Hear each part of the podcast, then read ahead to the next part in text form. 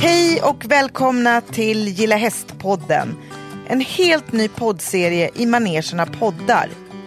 I Gilla Hästpodden vill vi sänka trösklarna till stallet och dela magiska möten där hästar gör skillnad. Right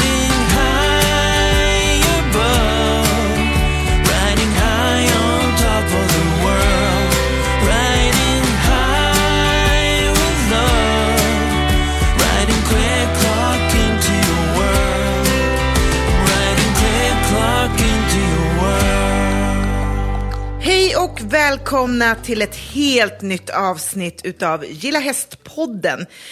Lisa, idag har vi en väldigt speciell gäst tycker jag med oss. Kan du berätta lite kort vem det är vi ska träffa? Ja, idag ska vi träffa Yasin som inte bara är kille och invandrare, vilket ändå är liksom lite ovanligt i eh, hästsporten. Men han är också blind, helt blind. Ja, han är född blind och har ju kommit till Sverige för drygt sex år sedan, om jag inte helt missminner mig. Mm, precis, han flydde med sin familj från kriget i Syrien och har då genom ridskolan i Tingsryd, som han ska få berätta mer om, hittat hem, både i stallet och i Sverige skulle jag vilja säga. Och i språket skulle jag också vilja lägga till. Ja, alltså hans svenska är ju nästintill perfekt. Ja, det ska bli superspännande att höra mer ifrån honom. Ja, men jag tycker att det är så spännande med hästen, för den pratar ju liksom alla språk. Den har ju inte ett speciellt språk eller en speciell dialekt eller någonting sånt. Och det är ju det som jag tycker gör det så enkelt att förena oss människor tillsammans med djuret. Precis, och det här tycker jag egentligen man skulle kunna göra mycket mer av i Sverige. Men vi har ju redan idag rätt många spännande projekt faktiskt på våra ridskolor runt om i Sverige. Och bara för att ge några exempel så har vi i Malmö där jag bor så har vi både Malmö ridklubb och Malmö civila ryttarförening som har olika projekt där nyanlända får komma både och träna på språket och hänga i stallet och det blir liksom en väldigt naturlig integration. Sen har vi Tierps ryttarklubb, vi har Surahammars ryttarförening, Kungsörs ridklubb, Stora Höga ridklubb. Det finns flera exempel eh, som faktiskt finns listade också på HNS hemsida där man har fått priser och verkligen lyckats med det här. Och vi har ju också även Vingåker som vi hade med på Hästen, Folkhälsan och Agenda 2030-dagen. Precis, och, och, och vad det handlar om är ju just det här att stallet blir den här lite naturliga fritidsgården där barn och unga träffas över gränserna. Man eh, tränar på sin svenska, man får ett sammanhang i sitt nya land, vilket har gett fantastiska resultat. Eh, på, ja, det här var ju bara några exempel som jag nämnde. Mm. Som sagt var, vill du läsa mer om de specifika exemplen, gå gärna in på HNS hemsida och eller gå igenom via Gilla Häst hemsida också. Där ligger en rad olika bra artiklar att läsa. Precis. Men nu ska vi ju träffa Yasin, Malin. Ja, nu ska vi träffa Yasin. Och jag tycker att vi beger oss till poddstudion precis nu i detta nuet. Det gör vi. Häng med. I'm riding quick clock into your world. Välkommen Yasin till podden. Vi är så otroligt glada över att ha dig här. Tack så mycket. Jag är också faktiskt fantastiskt glad att jag fick vara här. med. Ja, vi har ju kört ut dig här på landsbygden. Men det är så fantastiskt. Alltså man vill ju nästan vara här hela tiden. Man vill Ja. nästan bo här. Ja, här vill man bo. Här är vi ju en Ja. underbar miljö. Hästarna är precis utanför fönstret.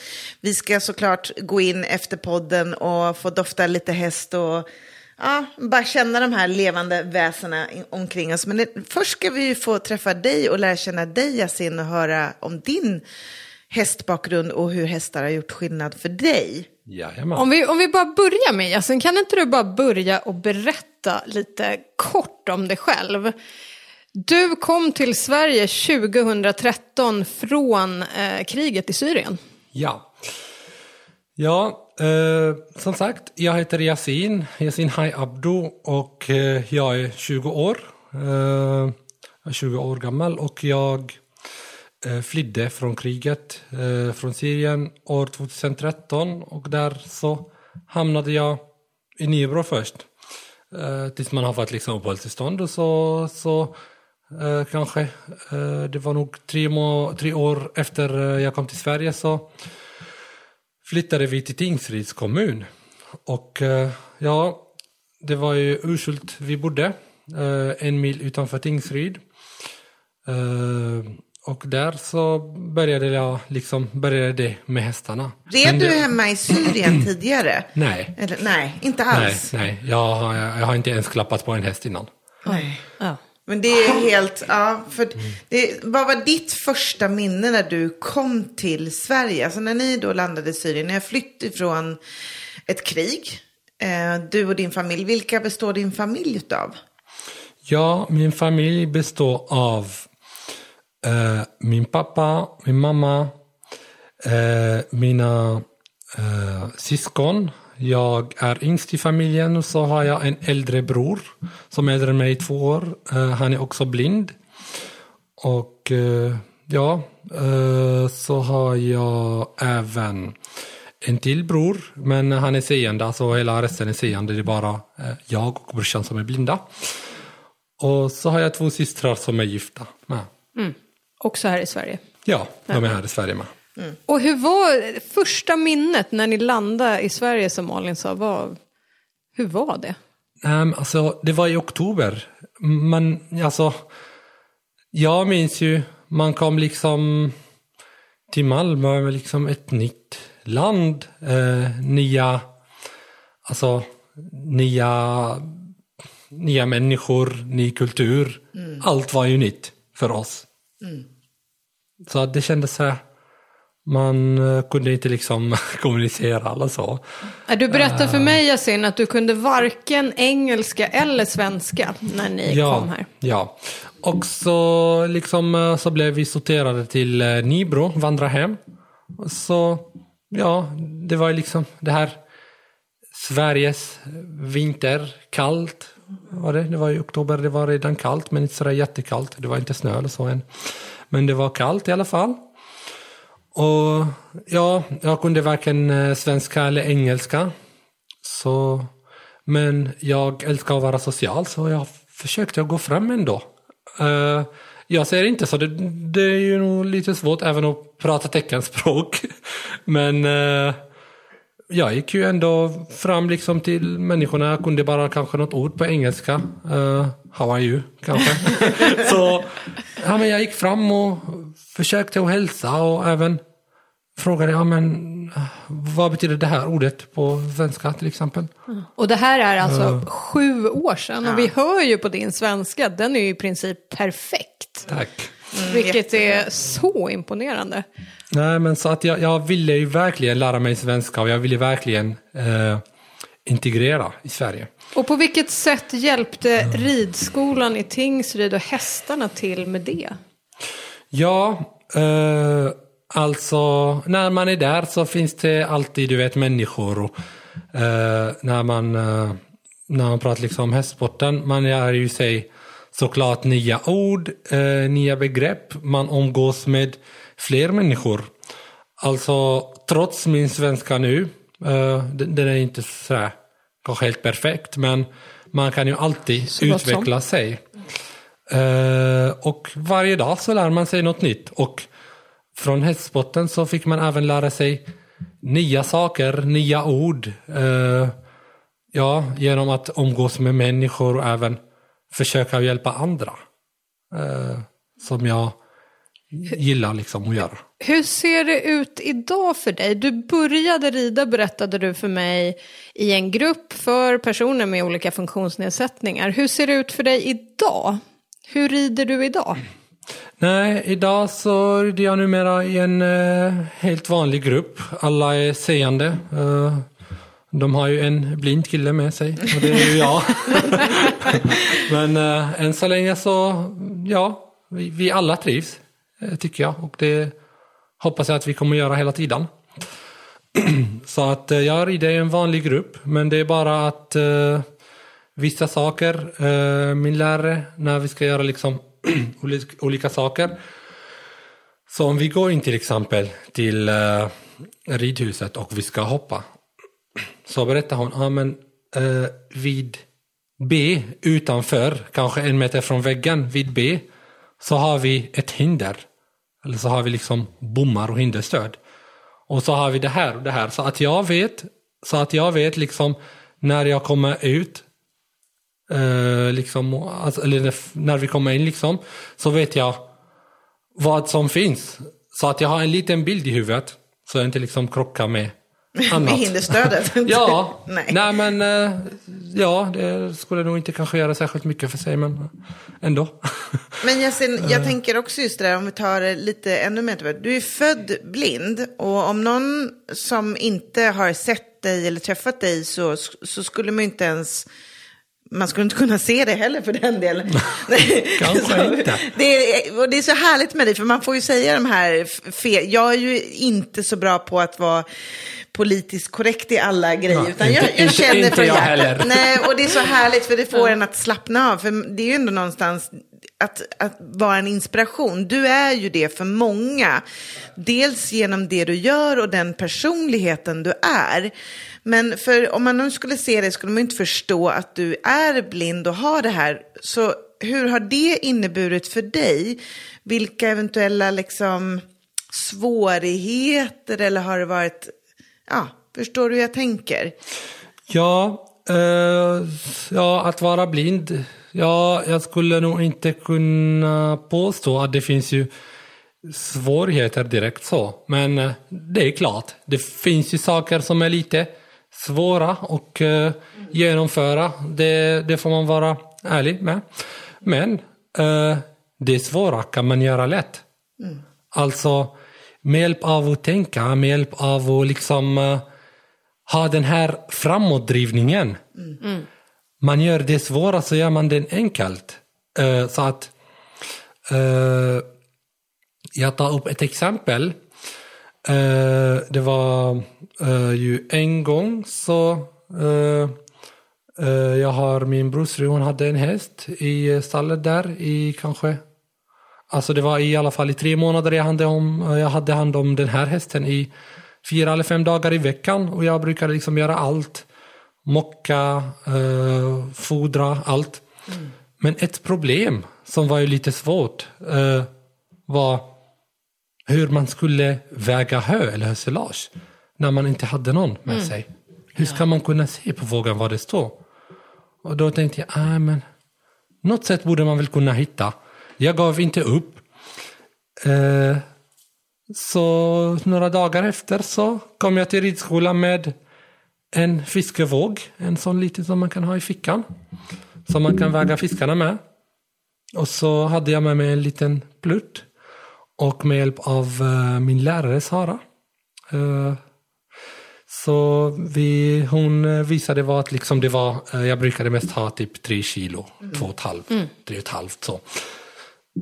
Så att jag hade med mig en sån plutt som man brukar ha till dator, liksom till att markera tangenterna om man vill, när man är blind.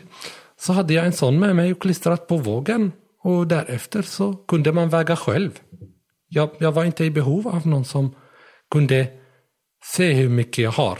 Visst, man kan ju gå efter känslan, men jag vill ju gärna alltid att det ska gå bra för hästens skull.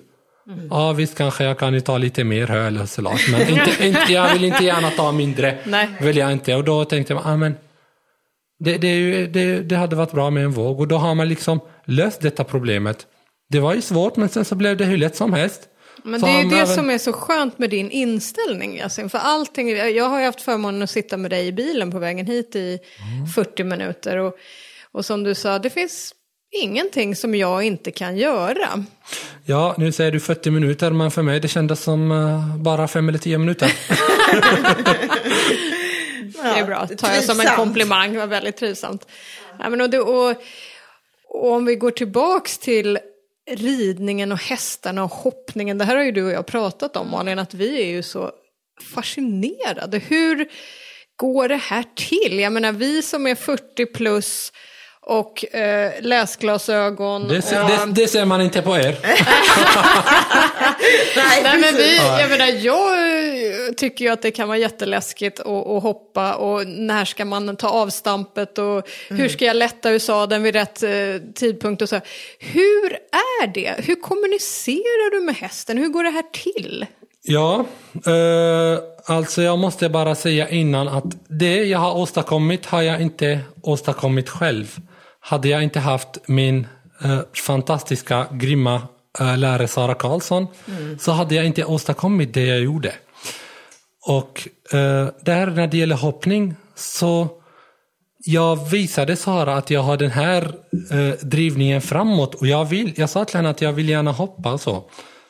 Och hon, hon såg det på mig, att jag, jag vill. Och vill man, hon, hon vet och jag vet, och säkert ni vet också, vill man, har man en stark vilja, så kan man komma hur långt man Helt ens vill. sant. Ja. Och då så har vi liksom eh, kommit eh, överens om ett, ja, men ett sätt eh, till att kunna eh, fixa det här med hoppningen. Och vi, vi tränade liksom först med ett hinder och sen så blev det två hinder och så. Så blev det lite mer hinder och så till slut så var det helt bana med åtta hinder. Det är helt otroligt. Ja. Och så gjorde man liksom, från början liksom med ett hinder så stod Sara bredvid hindret så, eh, ja, höger om mig. Och sa hon här, här, här eller så. Så jag kunde med hjälp av rösten så, eh, alltså när man är blind, eh, kanske att man inte har bättre hörsel men man använder ju hörseln på ett annat sätt. Men jag tror också det, att just det att om man, om man då är blind eller man till och med, eller kanske tvärtom att man är döv, att man utvecklar ju andra sinnen mer just för att man liksom har det som ett extra sinne så. Men jag tänker, när du säger att du hoppar med hästen inne på en bana och vi pratar ju ofta så här, kanske mm, hon säger, ja men tre galoppsprång. Då tänker jag bara så här, men hur ska man veta om man rider rakt fram eller åt sidan eller? Nej, hon brukar inte säga tre galoppsprång. Nej. Eh, Det vi gör är att jag hör hur eh, jag hör avståndet.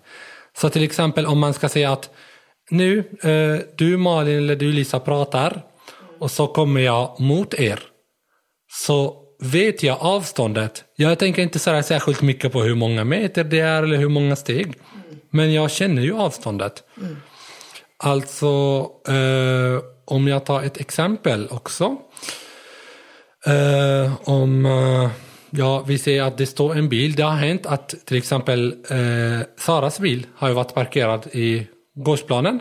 Så eh, i och med att jag liksom eh, har ju, alltså jag förlitar mig mycket eh, till ja, men ljud och andra känslor. Så till exempel om jag har någon vägg också bredvid mig. Jag kan inte se att jag har någon vägg. Inget med ögonen som hjälper till. Utan jag kan höra att jag har något nära mig. Men jag vet inte vad det är. Är det en vägg? Är det en person? Man kan ju liksom inte veta riktigt vad det är. Så det har hänt att jag har gått till exempel runt bilen utan att känna på den alls överhuvudtaget. Och det är liksom med hjälp av det här att man, att man bedömer avståndet. Man, eh, alltså man känner hur långt man är. Och det är samma med hoppningen. Eh, att eh, någon står bredvid hindret och säger till exempel hindersiffran. Först såklart innan jag hoppar upp på hästen och så, så går jag banan. Jag memorerar in banan i huvudet. För jag kan inte liksom se siffror eller vad jag ska och så. Utan jag måste memorera in banan. Och jag har hittat till alla bokstäver i ridhuset. Så att eh, jag eh, jag memorerar in banan helt enkelt och så när jag är uppe på hästen så står det en person bredvid varje hinder. Eh, höger om hindret, det blir eh, höger om mig. Eh, de står vid siffran. Så ropar de bara typ siffran typ 1, 1, 1, 1. De säger inte liksom höger, vänster eller så. Eller något överhuvudtaget. Utan jag med hjälp av min hörsel så siktar jag mig så att jag ska så att personen ska vara höger om mig men inte för mycket höger och inte för lite så att man inte rider på någon Ja, på någon person. Det hade Ja. nog inte varit så Ja. roligt. jag, jag måste bara fråga Yasin, för att det är ju en sak rent tekniskt att eh, höger, höger och ettan, ettan och så, men din kontakt med hästen måste ju också vara något väldigt speciellt. Du måste ju ha ett stort förtroende för hästen och hästen ett stort förtroende för dig för att det här ska funka, tänker jag. Jajamän. Nej, men alltså, när, när jag är på hästens rygg, jag är aldrig rädd. eller så. Eh, utan jag, det är bara liksom, vad ska man säga? Jag jag är framåt och jag försöker få hästen med mig framåt. Och eh, ingen av oss är liksom rädd. Vi, eh, den hästen jag brukar ha på pejamp med, eh, Trolle, en eh, fantastisk fjording. Eh, alltså han Det är, är också så gulligt, för de ser man ju rätt sällan på han, hoppbanan. är, han är underbar alltså. Ja. Eh, ja, och eh, så har vi liksom, vi har ju fin kontakt, vi har bra kontakt. Och jag vet, jag ska inte säga att jag tror, men jag vet att han känner av att jag är blind. Och han hjälper mig på ett fint sätt och jag hjälper honom. Eh, eh, som jag sa tidigare och som jag alltid liksom, en tanke jag har, att jag inte har några ögon men jag har ett hjärta och jag har liksom andra känslor som jag kan erbjuda hästarna. Jag behöver inte liksom Hästarna skulle nog inte uppskatta det om jag har haft ögon där jag säger bara vad jag ska och sen så att jag inte bryr mig om eh, det andra utan de uppskattar mer om jag om jag har ju känslorna och hjärtat. Sen så har man ögon eller inte så jag tror att visst kanske det hade varit lite bättre men det är, det, det, är, det är inget liksom som gör jättestor skillnad för dem. Tror jag inte i alla fall. Jag tänker även där, för att jag, hästar kan ju verkligen känna av energier. Och det har ju vi pratat om tidigare även eh, i andra avsnitt. Det här med att hästar känner hur vi känner. Och det vet vi ju med djur är ju fantastiska just att de känner om man är ledsen eller glad eller nervös eller allting sånt också. Så jag tror att även där med din, eh, ja, men din känsla och din positivism kan liksom påverka hästen bara genom de goda energierna. Mm. Det är ju coolt alltså. Ja. Ja men det tror jag säkert att de känner av. Ja. I'm riding Craig Clark into your world. Men Yasin, jag tänker, du har ju aldrig ens sett rent, alltså du har ju aldrig sett en häst. Eller just Trolle, exakt hur han ser ut. Kan du ändå någonstans föreställa dig hur han är och hur han känns och uppleva liksom om han är stor eller liten eller hur, hur, hur ser du i din värld? Ja, eh, färger eh, ska jag nog inte nämna för det är något som är meningslöst för mig. Alltså, jag vet, alltså, I och med att jag inte sett alls innan så vet, så vet jag inte hur en färg ser ut. Men som Trolle, eh, när jag går in till Trolle till exempel och känner på honom. Jag brukar känna att han är avslappnad med mig. Han är liksom han är stor, men inte... Alltså han är stor, men eh, även eh, har ju liksom mycket muskler. Eh, han är inte liksom tjock på något sätt. Eller så. Eh, visst, li, lite, lite större mage har han kanske, men han är Vem inte har tjock. inte det i dessa tider? Man brukar ju också prata om att ridsporten är relativt dyr, eller snarare så här, det är dyrt att rida. Eh, men vi, innan vi satte oss i det här samtalet så sa vi att ja, fast det kostar ju ingenting att hänga med en häst och, och vara i ett stall och så. Men känner du just att, att det är ett, ett ställe för alla eller har du upplevt det på något annat sätt? Nej, det är faktiskt ett ställe för alla. Eh, man måste ju också verkligen säga att ja, man hade ju gärna velat rida mer än en gång kanske. Eh, alltså du vet när man ser, eller ser och ser, men när eh, man, ja, vi, vi säger se när man ser eller hör andra. Eh, ja, men gå ut och rider några dagar i veckan och ja, som har denna möjligheten. Man blir ju sugen om man ska vara ärlig. För det gör ju mer och, mer och man utvecklar sig mer. Men eh, det är inget som eh, det, det är inget som säger att det här är inte för alla utan eh, kan man inte rida så kan man göra mycket annat. Eh, jag kan ju liksom förstärka bandet med hästarna från marken istället. Varför har vi inte fler killar i våra stall i Sverige?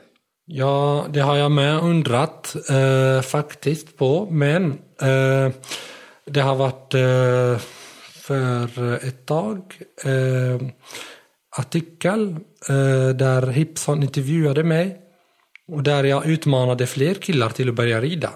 Då jag har liksom sättat på några stycken killar som är ju rädda för att börja rida, för att inte liksom bli retade eller så eh, av kompisarna eller sådär.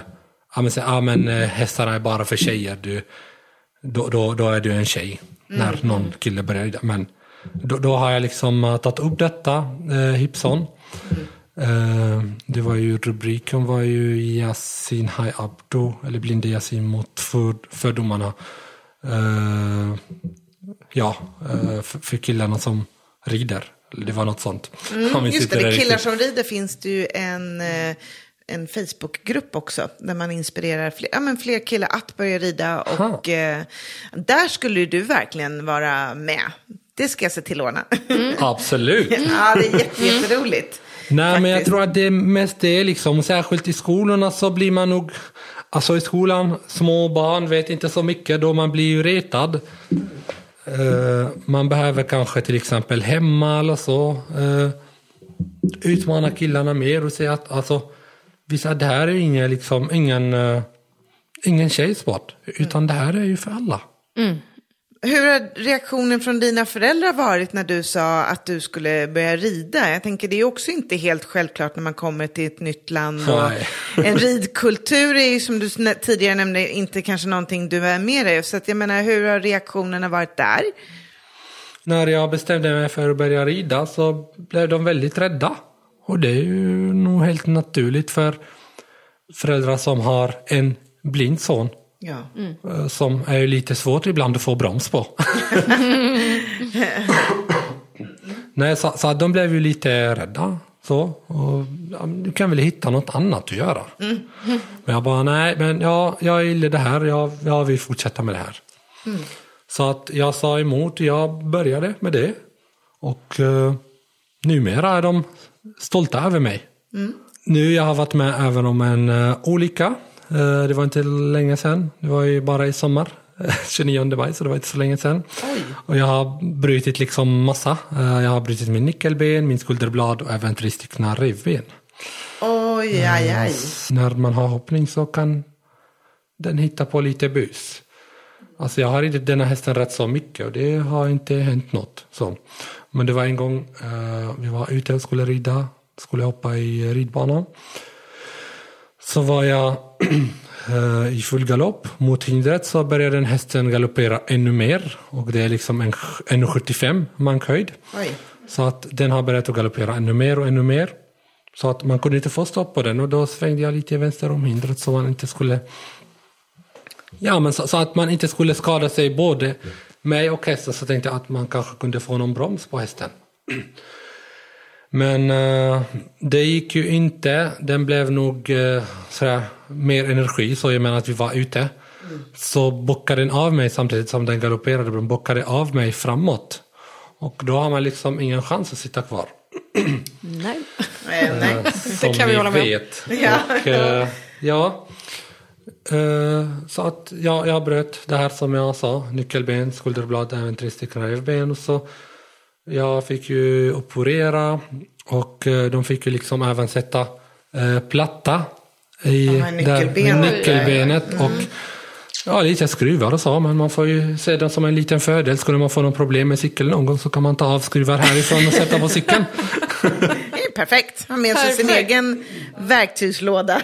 Nej, men man får ju, man får ju liksom se det positivt. Även det. Men du är tillbaks, eh, berättar du för mig också, på hästryggen. Du var tillbaks efter Ja. bara en månad, sa du till mig. Eh, Så ja, nästan. Eh, Det var ju 29 maj, så det var typ, man kan säga i början av juni. Så juni, eh, ja, juni, juli, det var nog nästan två månader. Det var, för hästarna också var ju på bete och det var ingen ridskola och så. Men i början av augusti så började jag med ridningen igen. Trots att eh, egentligen läkarna sa att jag skulle vänta minst eh, åtta månader, sex månader, ett år. Jag minns inte det riktigt, men minst det var nog eh, åtta månader. Han sa att jag skulle vänta minst innan jag ens tänker sätta mig upp på hästen. Men jag tänkte, nej men det går nog inte att vänta mer. man, har, man är väldigt sugen. Men, men just med tanke på att du har ju varit med i ett par olika tidningsartiklar cyklar och så vidare. Så här, har du fått kontakt med andra som är blinda och rider runt om i Sverige? Eller på vilket sätt liksom, har du kunnat knyta an eller ja, fått andra att börja rida just och inte se det som en nedsättning utan snarare som kanske en styrka? Ja, att fått andra börja rida, jag vet inte riktigt om jag har. Men jag vet att jag har fått någon i alla fall, någon som är synskadad till att liksom bli mer taggad på att vilja börja hoppa. Och jag tänker, vad är största problemet? Är det att ridskolorna inte har resurser eller är det att de inte vågar själva komma till ridskolan? Nej, alla har inte en fantastisk ridlärare som jag har, vet du. Nej, precis. Och klonat Sara helt enkelt. Ja, jo, hon är verkligen fantastisk. Hon vet att jag vill, hon vet att, att, vet att jag kan. Ibland så släpper hon kontroll. Alltså, så här, man ska våga. Ja, Man precis. ska våga och ge sig. Men är det ett tips och ett medskick som du skulle vilja mm, liksom, ge, ge framåt till andra som är blinda? Att våga, att prova och våga komma i kontakt med ridskolorna? Inte bara för de som är blinda, utan för alla. Okej. Överlag. Jag vill ge det här alltså, för alla. Och även en grej som jag vill verkligen att alla ridlärare ska tänka på. Alltså vissa människor, man ser ju, man tror att de, nej men. Alltså man, ska- man ska ju vara ärlig nu. man ska säga, vissa tänker, ah men. Han är blind, vad kan han göra? Nej, jag kan ju göra eh, väldigt mycket om, och jag brukar tänka, ja men jag kan ju liksom som nu, jag har hållit med hästarna, liksom hållit på med hästarna i kanske tre, tre och ett halvt år snart. Jag gör ju många saker som andra som har ridit kanske fyra, fem år inte har, alltså de har inte kanske kommit så långt.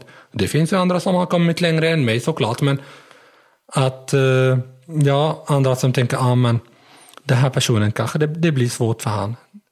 Det, det brukar oftast, eh, alltså man brukar hitta lösningar till allt.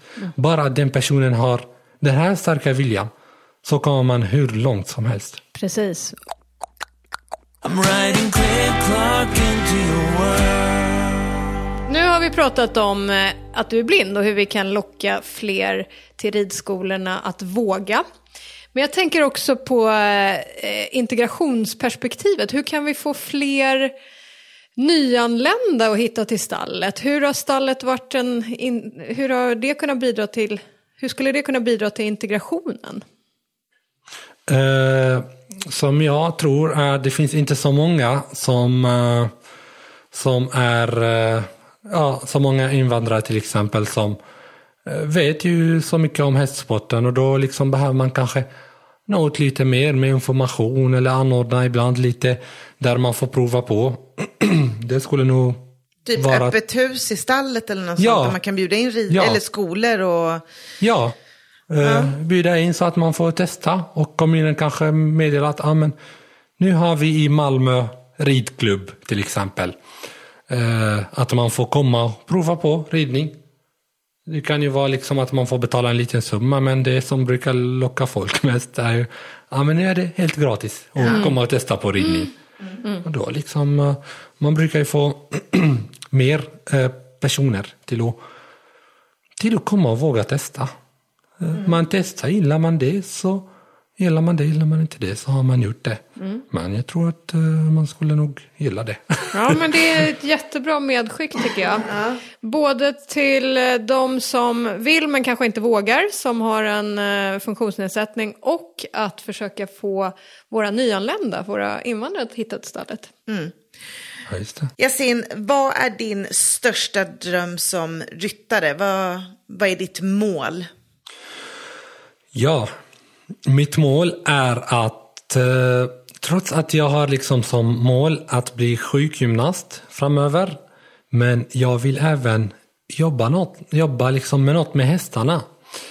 Eh, eh, nu så eh, har jag påbörjat en utbildning. Det blir nog lite mer fart till januari till hästmassör så förhoppningsvis om ett år kanske, lite mera så är jag utbildad. Eh, så blir jag liksom diplomerad hästmassör.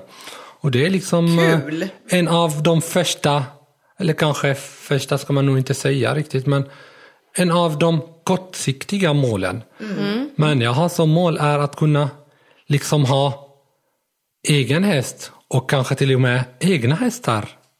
Och kunna ha, även framöver kunna ha ett föl som jag själv utbildar. Ja. Som jag själv eh, rider in och utbildar. Som, som, som, som vi kan liksom göra många saker tillsammans. Kanske så kommer man till landslaget om 20 år? Ingen vet. Bra. Kanske mer eller mindre.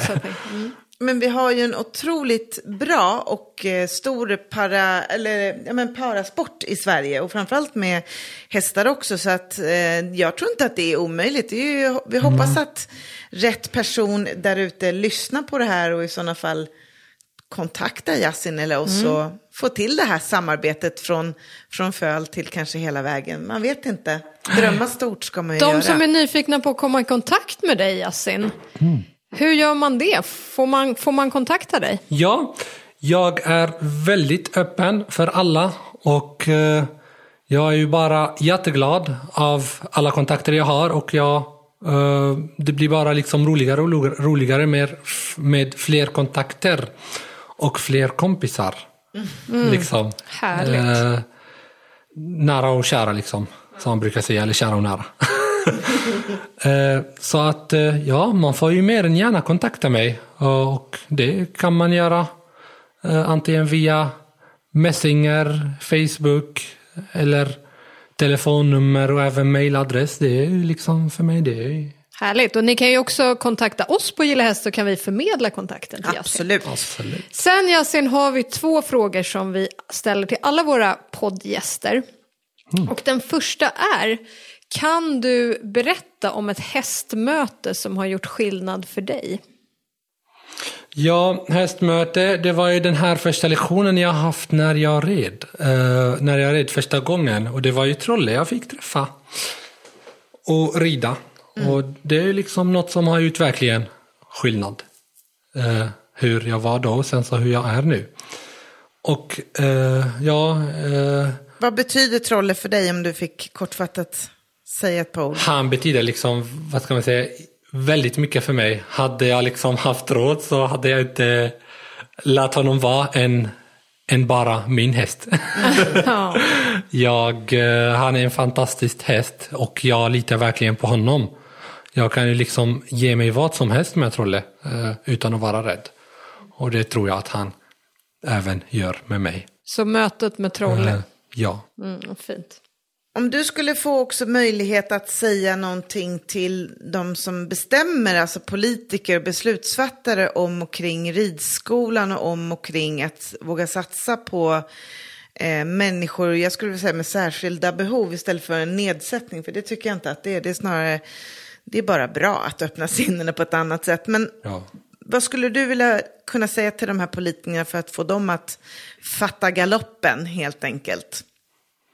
Nej, men alltså att våga ge, eh, ge möjligheterna att, alltså, jag skulle nog liksom även berätta om min resa.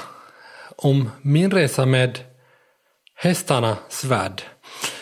Och förklara liksom eh, hur långt jag kom. Eh, trots att jag rider bara en lektion i vecka. Eh, och till exempel hade man haft mer stöttning. Jag hade förhoppningsvis kommit mycket längre. Och till exempel om man säger fotboll. Inte alla kan spela fotboll. Men när det gäller hästsporten, alla kan ju rida. Det tror jag. Och om inte alla kan rida då, alla kan ju umgås med hästarna. Om de inte liksom... Och sen så även på hästens rygg är vi alla tillsammans. Oavsett om du är blind, du är dövblind, om du är förlamad. På hästens rygg är vi alla lika. Fantastiskt bara det vilja man vill ha och hur långt man vill komma. Det är, det som, det är bara det som begränsar. Inget annat. Väldigt bra Slutkläm. avslutning där Yasin. Tack snälla för att du har kommit till oss idag. Tack vi är så Tack att jag fick glada. komma. Ja, Hoppas man får komma flera gånger. Och vi kommer ju Ja. självklart eh, dela lite bilder och filmsnuttar från vår dag med Yasin Ja. i våra sociala kanaler. Absolut, Ja. och jag har ju faktiskt även lovat Yasin en sak att ta med honom till Grevlunda och hälsa på. Ja, nu, nu har ni hört det så att hon Ja. inte glömmer. Nu har vi bevis Malin. Ja, så, eh, Nej, ni, ni är fantastiska. Ja, stort, stort tack Yasin. Tack själva. och lycka till med ridningen och hälsa Trolle och Sara jättemycket. Ja, Så mycket, och det ska vi jag göra. eh, ses på nästa OS. Det gör vi ja, alltså, säkert, Jag sitter i kanske. publiken och du rider. Det var så jag menade. Ja, vi har, jag hoppas att vi gör. Ja, kram, kram, hej Hej då! Hur säger man gilla häst på arabiska? Um, Hobb al-Khail kan man säga. Uh, ja, just gilla häst. eh, s- kanske, ja, ingen direkt översättning men man kan säga Hobb al-Khail. Alltså, det blir som gilla häst men uh, kärlek till häst. Ja.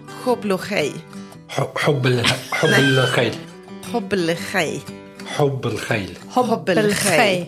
Ja, just det. Gilla hästpodden ryms i satsningen med samma namn som drivs av hästnäringens nationella stiftelse, HNS. Läs mer på gillahäst.se och följ oss gärna i sociala kanaler. Right